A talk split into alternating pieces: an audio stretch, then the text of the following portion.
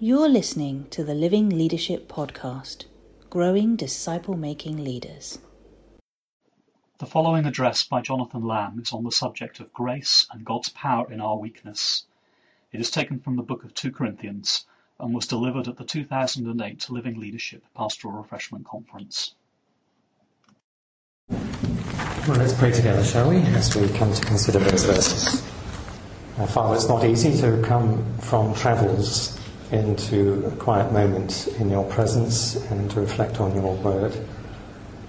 Um, our minds are buzzing with uh, perhaps things we've left behind, things that uh, we'd like to have done but couldn't achieve, colleagues or family members who are working or under pressure.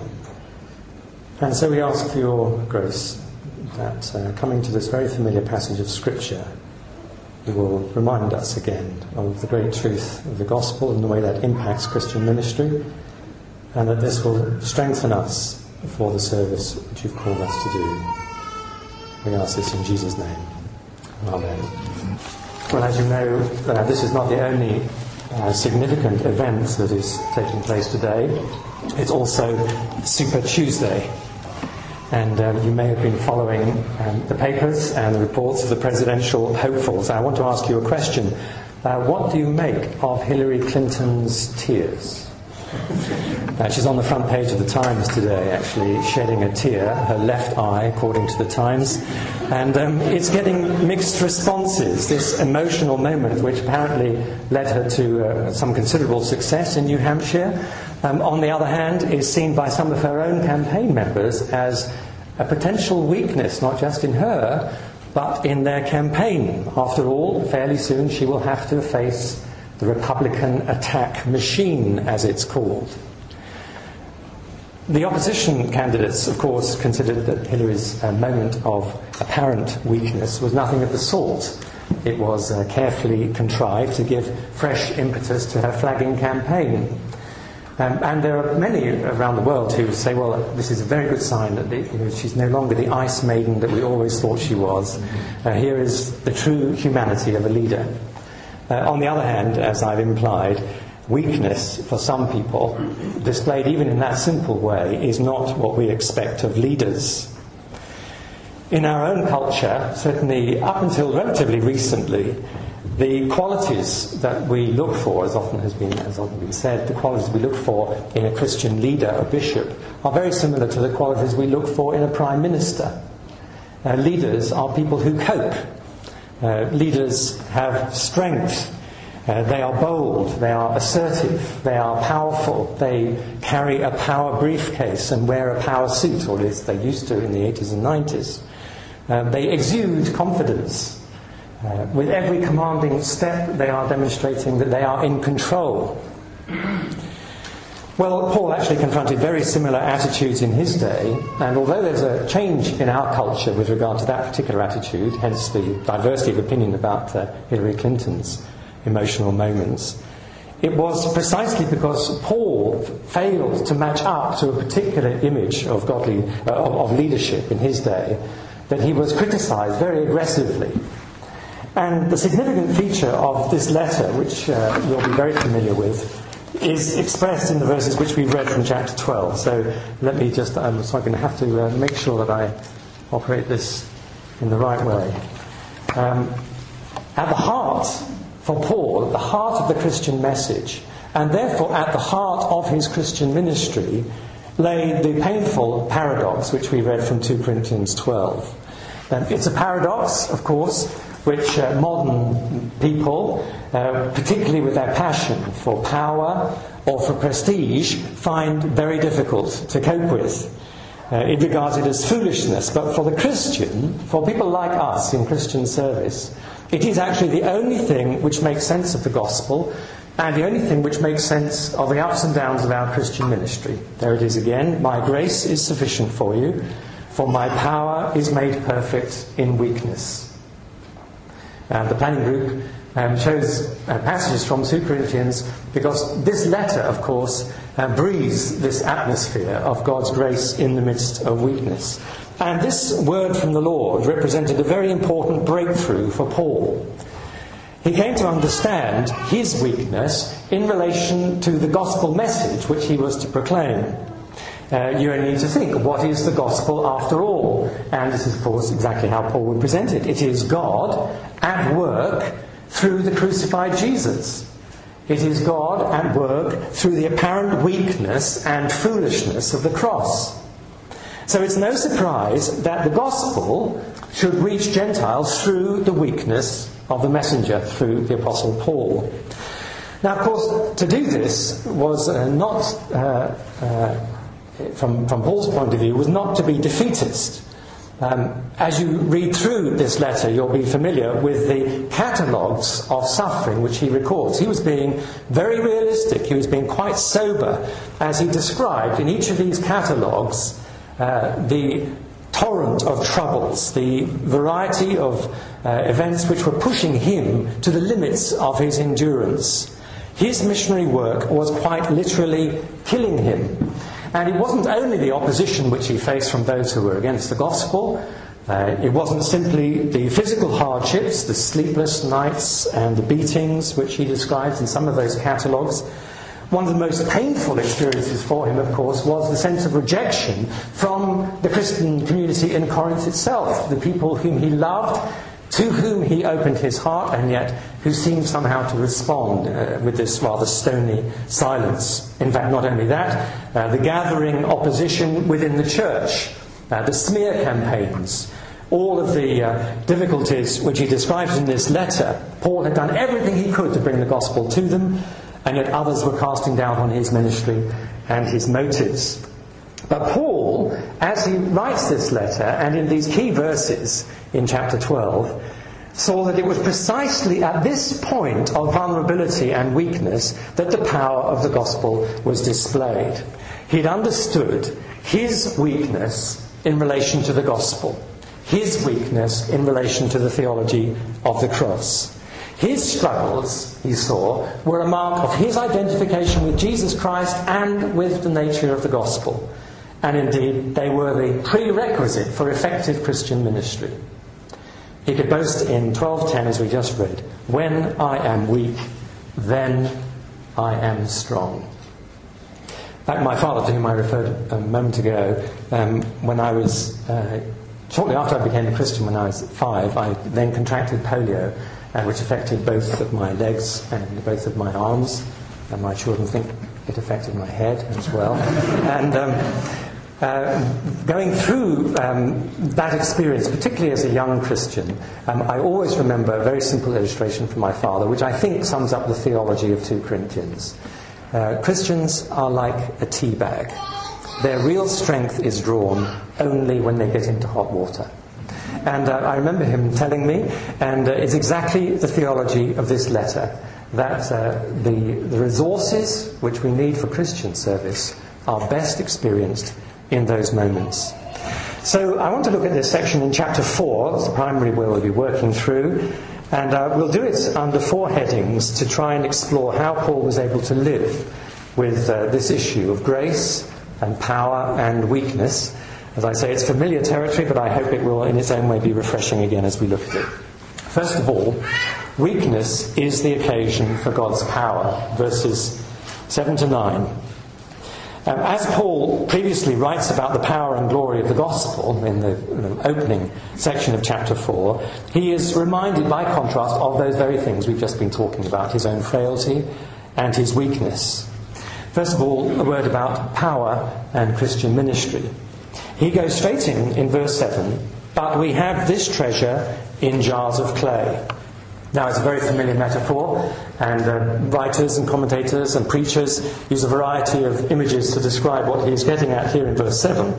One may be that uh, Paul is talking about a cheap pottery lamp. Uh, the more cracks there are within the lamp, the better it is, because that allows the light to shine.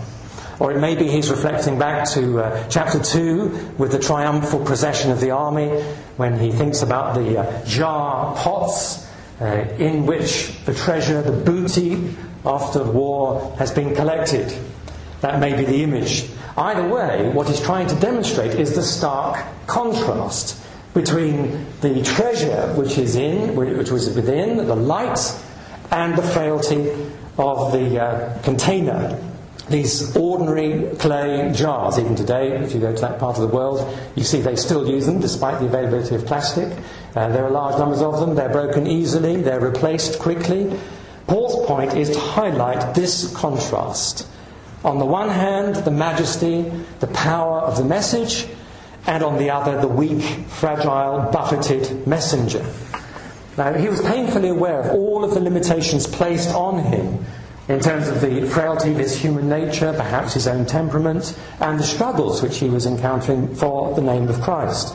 And the reason for this is very important, as we know from verse 7, which continues, to show that this all surpassing power is from God. It's a very significant phrase. Um, it's echoed many times in his writings, not just in 1 and 2 Corinthians. And it's, it's really this verse and the 2 Corinthians 12 uh, verses which Julian read, which have really saved my life in Christian service. Um, at times, as you go through your Christian ministry, you discover that if it is not for this reality, there really is very little point in continuing. You're tempted to throw in the towel. What Paul realized was that uh, the power of the gospel is seen best in these moments of vulnerability and weakness. Take Paul, for example, when you uh, read the letters, of course, uh, in terms of physical appearance, he was hardly Arnold Schwarzenegger. There are all kinds of uh, frailties as far as we can tell. May, his physical frame may not have been much. His speech might not have been too good. He's had eye trouble as far as we can tell. And Paul's response to all of this would have been, well, that's, that's fine as far as I'm concerned, because when people come to faith, when people are converted, they'll know it's the power of the gospel. So that your faith should not rest on the wisdom of men, but on the power of God. So, in terms of the messenger, that uh, fills out the truth which this letter is proclaiming. It's exactly the case with regard to the gospel itself, as I've already mentioned. Uh, as Paul explains in 1 Corinthians 1, the foolishness of God is wiser than man's wisdom, the weakness of God is stronger than man's strength. So, in terms of the messenger and the gospel, the same principle applies. And then, of course, as you know from 1 Corinthians, the same paradox is expressed with regard to the Corinthian congregation themselves. God chose the foolish, the weak, the low, the despised, and thereby confounded the, quote, strong. And why did he do that? That no one should boast before God. So, in the way in which Paul presents uh, his, his uh, letters in 1 and 2 Corinthians, they're, they're expressed in this simple verse, verse 7. That God's power is highlighted in the weakness of Jesus on the cross in the lowliness of the Corinthian congregation and in the frailty of the messenger, of Paul himself.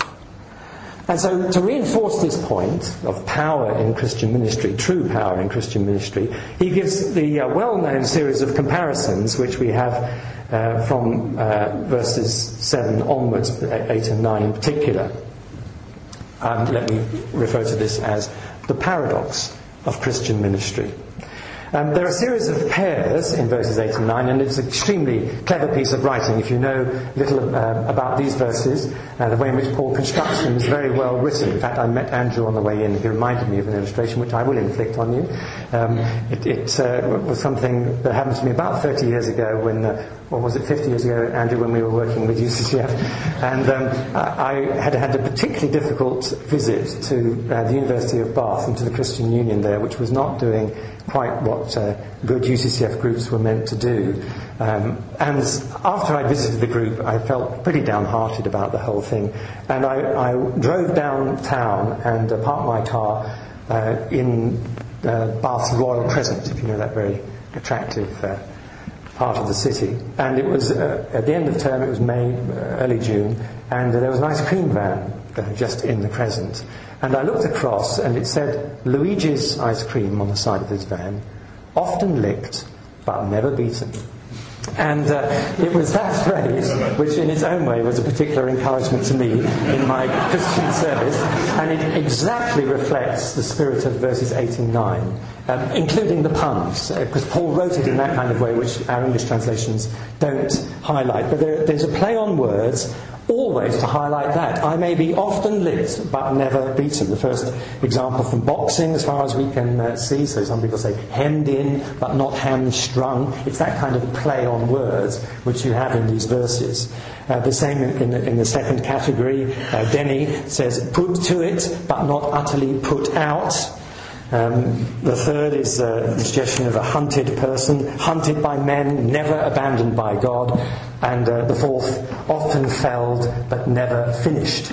Whatever you, you can't do this when you're um, preaching in another language, but in, in English there are all kinds of ways we might want to try and express the sentiment and the play on words, which Paul is saying, always to highlight this reality. In fact, it's, it's what J.B. Phillips paraphrases they can knock me down, but they cannot knock me out.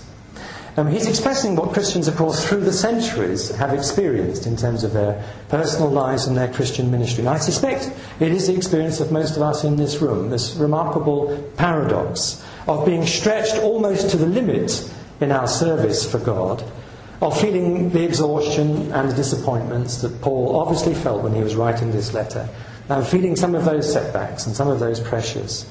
Um, anybody, in fact, I think, who throws themselves into the work of God will experience these moments. And the experience of all of God's people is that the end of our resources is not the end of God's. That's what these two verses are telling us. So that those moments of pressure and weakness, sometimes the extreme moments, is the very best point when we can experience God's grace and power. Secondly, weakness is the consequence of being united to Christ. It's verses 10 to 12.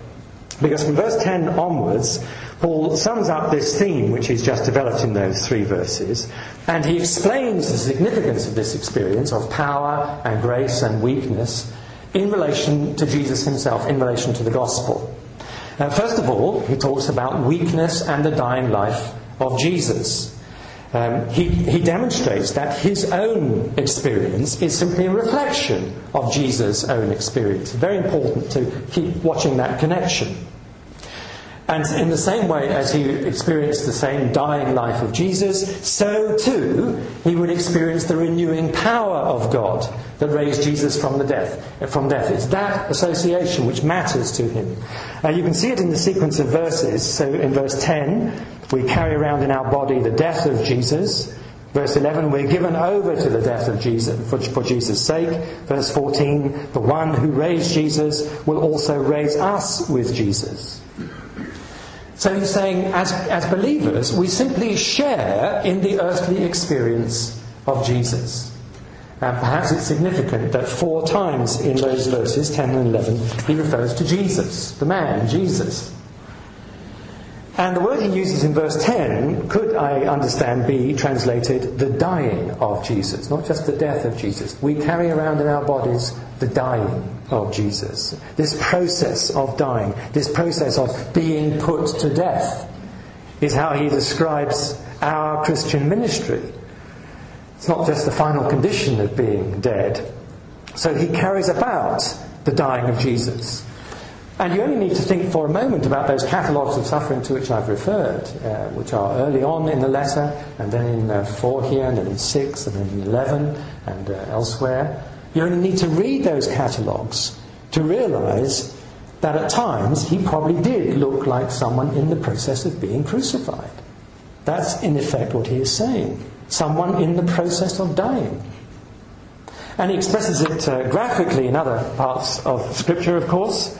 Um, the well known and quite difficult verses to understand. The sufferings of Christ flow over into our lives. Or in Romans 8, if indeed we share in his sufferings. Or in Galatians 6, I bear on my body the marks of Jesus. So the simple logic of what he's saying is this if we are believers, then we are united to Jesus Christ and therefore there is no avoiding this weakness. And I think it's therefore fair to say that we should suspect all models of the Christian life and of Christian discipleship and Christian spirituality which try to avoid this kind of weakness. The church, or the Christian, uh, which seeks prestige or security or worldly power, is no longer the church or the disciple of the crucified Jesus. That's what Paul is expressing in these verses. But, secondly, he goes on to say, not only is it weakness and the dying of Jesus, but he, he, describes weakness and the power of the new life. If we're united with Jesus in his death, we are also united in his resurrection. That's the whole point about our life being bound up with Jesus. So he says, verse 11, we are given over to death so that his life may be revealed in our mortal body. Uh, verse 14, even more clearly, the one who raised the Lord Jesus from the dead will also raise us with Jesus. So for Paul, the resurrection wasn't confined to some future life beyond the grave. It now was part of his experience in the midst of this uh, catalogue of difficulty. Now the life of Jesus was manifest in his body. To die was therefore to live, as he says in chapter 6, dying, yet we live on, and exactly as Jesus taught us as his disciples. If you want to live, this is the way.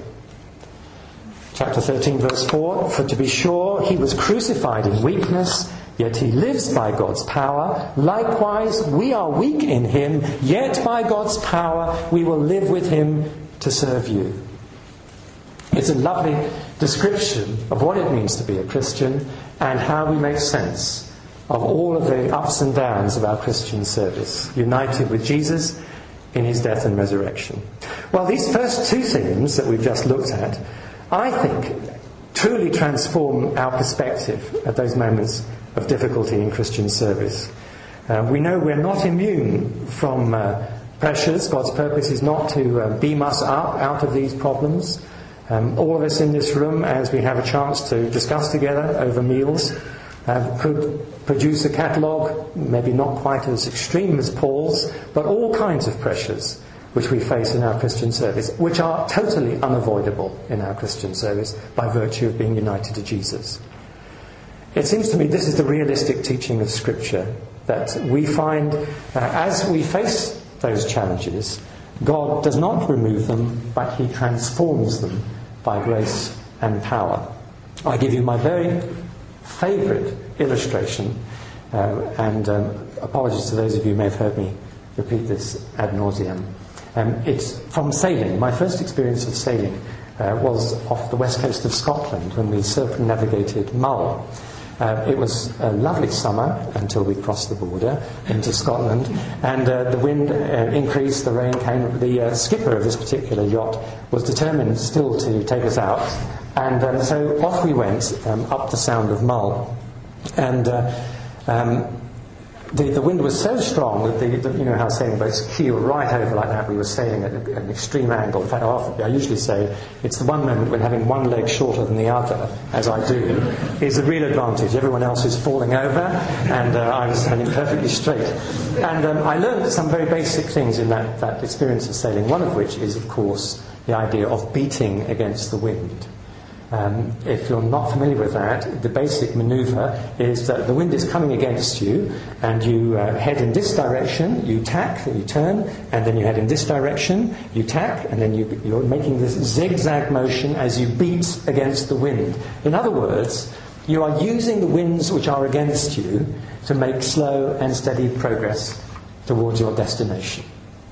And that, it seems to me, is a very realistic model of Christian spirituality. Uh, God's purpose is not to somehow remove those gales or those winds or tide which is against us, but to transform those circumstances in ways which will fulfill His purposes, in ways which will allow us finally to make uh, headway, to reach our destination. The, the principle here is that evil has lost the initiative. Uh, whatever it is, and from whatever source these difficulties come, and if we had time to look at 2 Corinthians 12, it's very intriguing to ask where was this coming from, this particular thorn in the flesh which Paul described. He calls it a messenger from Satan, which was given me. So somehow the Lord was involved with this messenger of Satan. So whatever the source, evil has lost the initiative. It's true in the cross, it's true in Christian service. He takes those very pressures and he enables us to make headway. That leads, thirdly, weakness is productive.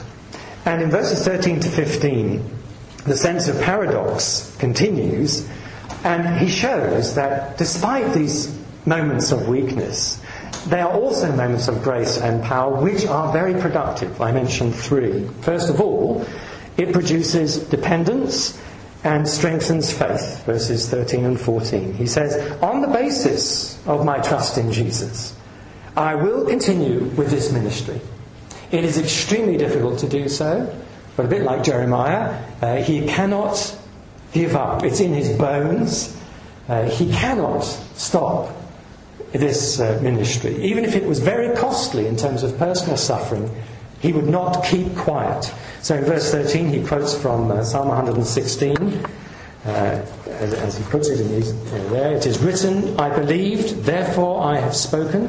With that same spirit of faith, we also believe and therefore speak. Um, Psalm 116, if you know it, is a description by the psalmist of what probably was a near death experience. It was probably quite close to what Paul describes in chapter 1 of this letter, when he was very close to death, whatever it was, uh, and the, the consequent devastating emotional impact which that created. And Paul says, Well, God has delivered the psalmist, and God has delivered me. So I am not going to give up. I do not lose heart. I'm going to continue with the same spirit of faith as that psalmist. I believe, therefore I have spoken. Um, in fact, to understand it, it's worth remembering what he says in chapter 1, verses 8 and 9, where he demonstrates exactly how this works. He says, um, The pressure that was on me at that time was so much that I almost despaired of life. But the result of that experience was a determined confidence in God, a dependence that I would never otherwise have exercised if it were not for this particular weakness or pressure. And so he says in chapter 1, verse 9, But this happened that we might not rely on ourselves, but on God, who raises the dead. That's um, in the work in which we're involved, mostly, as I mentioned, in the majority world. One of our colleagues uh, from that part of the world, a Langham scholar, um, asked whether or not there is some correlation between the parts of the world where the church is growing so rapidly and the overwhelming burdens which the Church of God in that part of the world experiences. Why is it there is growth in the parts of the world where, the, where uh, people are so poor, or where there is civil strife, or where there are AIDS problems, or where there are uh, challenges uh, um, in terms of Islam, or whatever it might be? Is there an association? And I think there is. A growth of the church is undoubtedly the result of a growing dependence on him by virtue of some of those extreme circumstances. That's precisely what Paul says. All of these happened so that we would not rely on ourselves, but on God who raises the dead. And so it will be for us. These, uh, these pressures uh, provoke a strengthening of our faith. What a lovely term which I like from Jim Packer in one of his books. He calls it adult godliness. That going through these experiences uh, produces for us uh, that kind of adult godliness, that maturity. God inserts into our elastic spines the, the vertebra in these moments of, of, of difficulty. And it will be the same pattern, I think, that he describes there in verse 13 believing, speaking, suffering, strengthening. The second productive uh, result is that it benefits others. Verses 12 and 15. So then, death is at work in us, but life is at work in you. Or verse 15, all this, all of these things I've gone through, all this is for your benefit. I think what this means again is perhaps best explained with reference to chapter 1, where again he says in verse 6 of chapter 1 If we are distressed, it is for your comfort and salvation. His experience of dying actually serves to bring life and salvation to those Corinthians. In other words, they are the beneficiaries of all that Paul is going through. And that's why he uses this phrase in verse 15. All these things, including his suffering, including his experience of dying, are for your benefit. Um, it's not very easy to grasp this or indeed to appreciate it in terms of Christian leadership. Uh, to sacrifice ourselves for the benefit of those whom we are serving is a very uncomfortable dimension, isn't it, in what God calls us to do? It's certainly not a very common expectation of leaders. People who get into leadership positions normally think it's other people who are to make the sacrifices. And Paul is obviously reversing that. He says, the connection is there in the text actually, verse 5 and verse 15, for their sake, because it was for Jesus' sake, as he puts it in verse 15. It benefits others. These weaknesses are the opportunity for God's power and grace to be seen in the Christian community. It benefits others. Um, a short while ago, when I was uh, sitting in an airport um, and then wandering around the bookshops, you know the kinds of books they have in uh, airports. And I bought one. It's called The 48 Laws of Power. Uh, the definitive guide to modern manipulation. And uh, it's written by a man called Robert Greene. And uh, although it's slightly tongue in cheek in the way in which he describes some of his principles, his laws of power, he does get quite close to the truth in terms of contemporary attitudes. One, for example, is the key to power is the ability to judge who is best able to further your interests in all situations. You go into a room, you go into a boardroom, you go into a business, you go into whatever the context, find out who can best further your interests. One of the laws of power, according to uh, Robert Greene. And Paul, if you think of what he said, 1 6, if we are distressed, it is for your benefit and salvation, your comfort. Chapter 4, verse 12, death is at work in us, life is at work in you. Chapter 4, verse 15, all this is for your benefit Chapter 12, verse 15 I will gladly spend for you everything I have and expend myself as well. And so on. 1 Thessalonians 2 I love you so much I shared my own life as well as the gospel. And so it goes on. I endure everything for the sake of the elect, that they too may obtain the salvation which is in Christ Jesus, he wrote to Timothy. That kind of stuff will not sell in airport bookshops. But it is the gracious law of Christian service. It's the law of Christian ministry. Weakness in our ministry will be for the eternal benefit of the people whom we are serving. And the third productive result is that it results in God's glory. Verse 15, all this is for your benefit, so that the grace that is reaching more and more people may cause thanksgiving to overflow to the glory of God. That's another uh, productive result of what he is going through. All of the trials are put into perspective by virtue of that particular reality.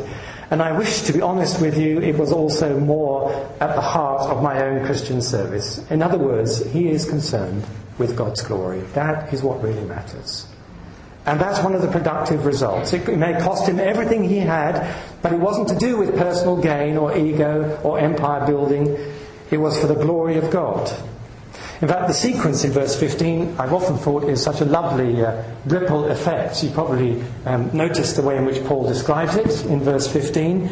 He says, uh, describing the impact of the gospel through his ministry, it reaches more and more people, and the result of that is more and more thanksgiving, and then there's another ripple beyond that.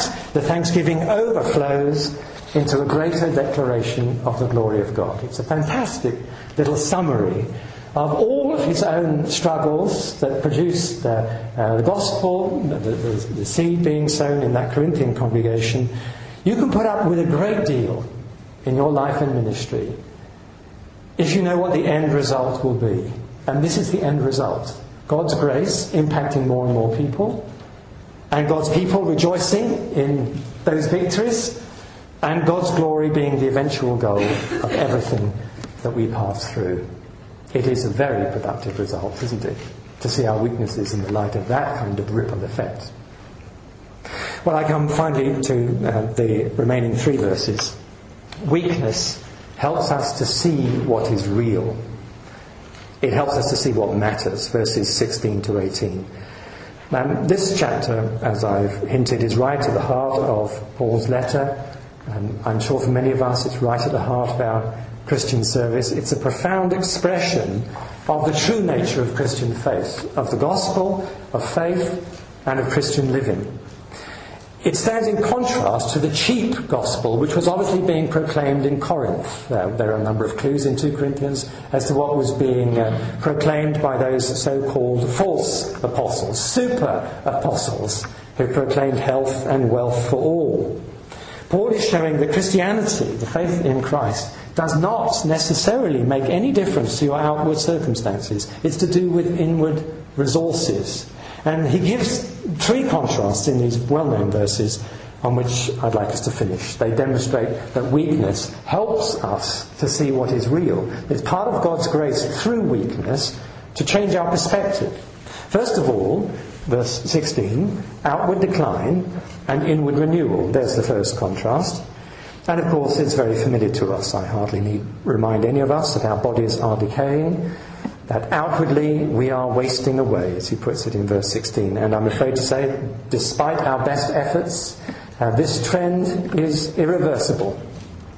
You can try jogging or aerobics or slimming or hair colouring, uh, but you cannot halt the decay he's describing there. One day we will return to dust. A friend of mine sent me a very cheery note the other day about uh, middle age being the period of life when your broad mind and narrow waist change places. Um, happened, has happened to me, and uh, you can't do much about that. And as Paul thought of the experiences through which he was going, he'd been describing earlier in this chapter, but also throughout the letter, that he is carrying about in his body the death, the dying of Jesus.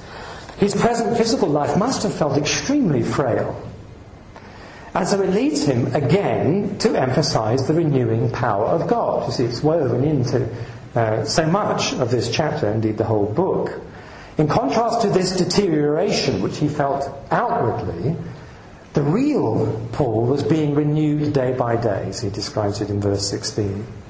Um, and this, of course, is familiar to us. We're living our lives in two dimensions at once. We live in this world, we experience its joys, we're vulnerable to its sufferings, we're vulnerable to pain, to trouble, just like anybody else.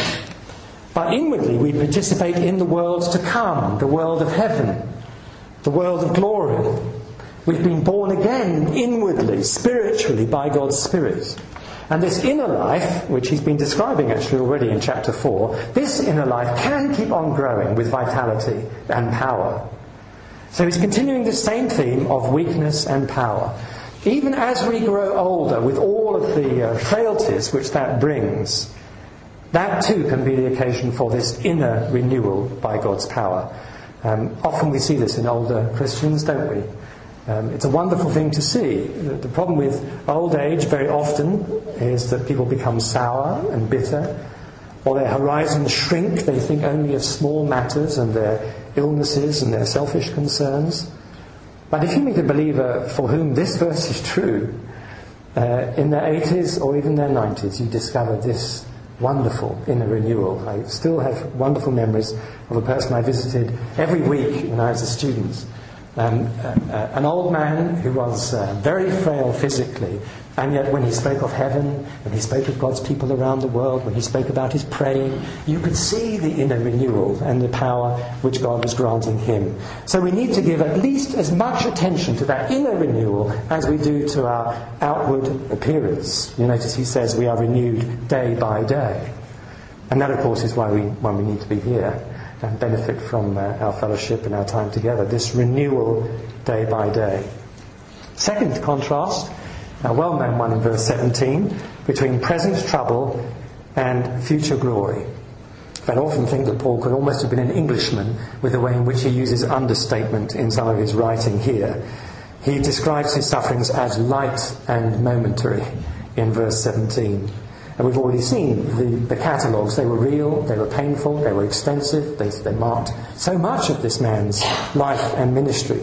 But however painful, he realized it was only uh, for the moment, this present life, and compared, as he puts it, to everlasting glory, it is insignificant. But he does more than contrast present suffering and future glory.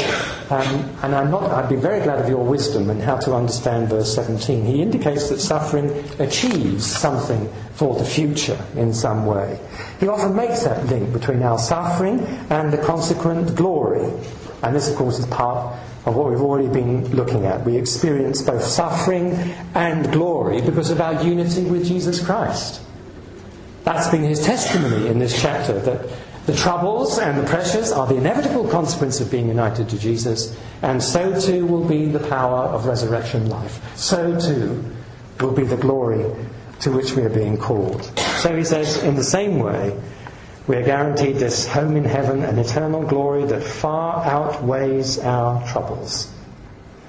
Uh, you probably know that he's, he may be echoing uh, the idea of, of chapter 1 where he spoke about his troubles weighing upon him in chapter 1, like some great rock squeezing the breath out of his chest that was pressing on him. This weight of pressure. But now, as he, he writes from the perspective of eternity, those troubles are light. And soon he'll experience the weight of God's glory. His troubles are momentary. Soon he'll experience the glory of God, which is eternal. He uses that uh, image in chapter 1. We were under great pressure, far beyond our ability to endure. But now he's in touch with the real world. Weaknesses have helped him to see what really matters. Not the world which is passing away, but the glory to which God has called us. And that leads to the third and the final thing uh, which I want to mention. The third contrast in verse 18 the seen and the unseen. Again, weaknesses especially help us to identify what matters, what is real. Because our world places great emphasis on uh, the seen, doesn't it? On treasures on earth rather than treasure in heaven. And it is not at all easy for Christians like us in this culture to think differently from the way in which the world thinks. Uh, it is extremely common, isn't it, for the, for majority of our world? It is uh, the philosophy is eat, drink, and be merry. Tomorrow we diet. That's how people think about life. It is maximize on your present experience. And so now is the time to accumulate. Now is the time to enjoy. And it is quite pervasive. I think it does impact our churches and our Christian thinking sometimes. And what is called for is this kind of radical perspective which Paul gives us in verse 18. And he says, actually, weaknesses help us to do this. And the Corinthians clearly lacked this perspective. Says in chapter 10, you are looking only on the surface of things. He, he called them to think differently. They lived in a display conscious city. They were very interested in image. And Paul needed to call them to change their outlook, to have this perspective of faith. We live by faith, not by sight, he says in chapter 5, so that you can answer those who take pride in what is seen rather than what is in the heart. Learning to value the unseen, the eternal. That's part of our Christian discipleship. And Paul says troubles, weaknesses, help us to do exactly that. Well, let me uh, draw to a close. This is uh, territory which is not simply academic, but should sink into our hearts and minds, as I'm sure it already has done in our Christian experience. Um, these are the principles not only of the heart of the gospel, but the heart of Christian ministry. We cannot avoid the realities of weakness, and they become the opportunities for experiencing God's grace and power, however painful that journey may be. Um, just quite recently, I was very pleased to meet some members of uh, the family of Gladys Staines, and some of you will uh, know her. She's an Australian, and her children are the people I met. Graham Staines was an Australian missionary who had been working in uh, India, in Orissa, and uh, you probably know um, that just a few years ago he was murdered outside his church. In fact, not just him, but his two sons. They were in a Land Rover outside the church, which was set alight by a mob. And uh, he and his two boys were killed. And many people in India were rightly outraged at that event. And uh, the significant thing about his wife, Gladys Staines, was that immediately after that tragedy, she told the newspaper reporter, I'm deeply upset, but I'm not angry. Jesus has taught us how to love our enemies. And she chose to stay. In fact, she'd only just returned to Australia, I think, last year. She chose to stay, carry on with that work, despite um, the tragedy and the loss. And she joyfully suffered in serving the Lord Jesus. And her words after that interview were carried not only in the daily press in India, but also uh, around the world. And as a result, um, hundreds, if not thousands, of uh, Hindus came to Christians and asked for Bibles, asked what it was that made Christians different. This is uh, according to my friends in that part of the world. Um, one of them is working in South Asia. Some of you will know him, Vinoth Ramachandra. Uh, once said, he couldn't help feeling that a middle aged Australian widow had done more for the cause of the gospel in India than all of the slick evangelists on the 24 hour channel networks beaming into that country. One broken woman. And I think that's the reality of these verses. The power of the gospel is seen through the weakness of the crucified Jesus, and it is seen through the frailty of his followers. And therefore, Paul says, we do not lose heart. This is precisely the way in which we will experience the renewing power of God. This is how we experience God's grace. There is no other route.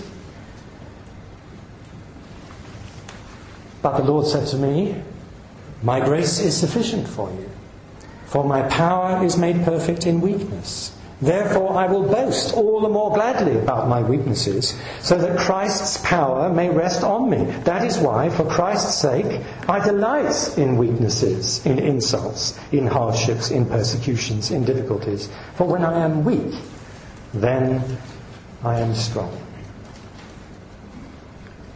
Let's pray together. Now, Father, um, all of us have walked this pathway in our Christian service. And it would be no surprise at all if um, some of us, having gone through all kinds of trial in our Christian service, still feel ourselves to be in some dark place, or still can't quite make sense of how your grace and power has been operating in the midst of what might seem to us to be a complete tragedy.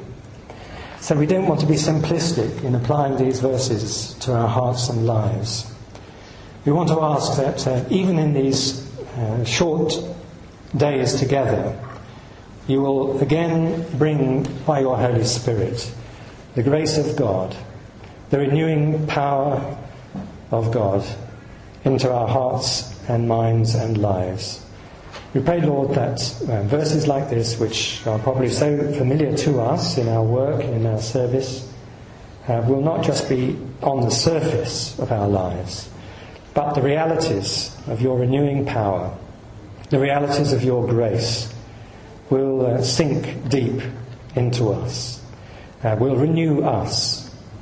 We pray that you will transform our perspective on the world in which we live uh, so that we increasingly understand the unseen and not just the seen. You will help us to see these wonderful productive results from the difficulties which we ourselves are sometimes called to endure.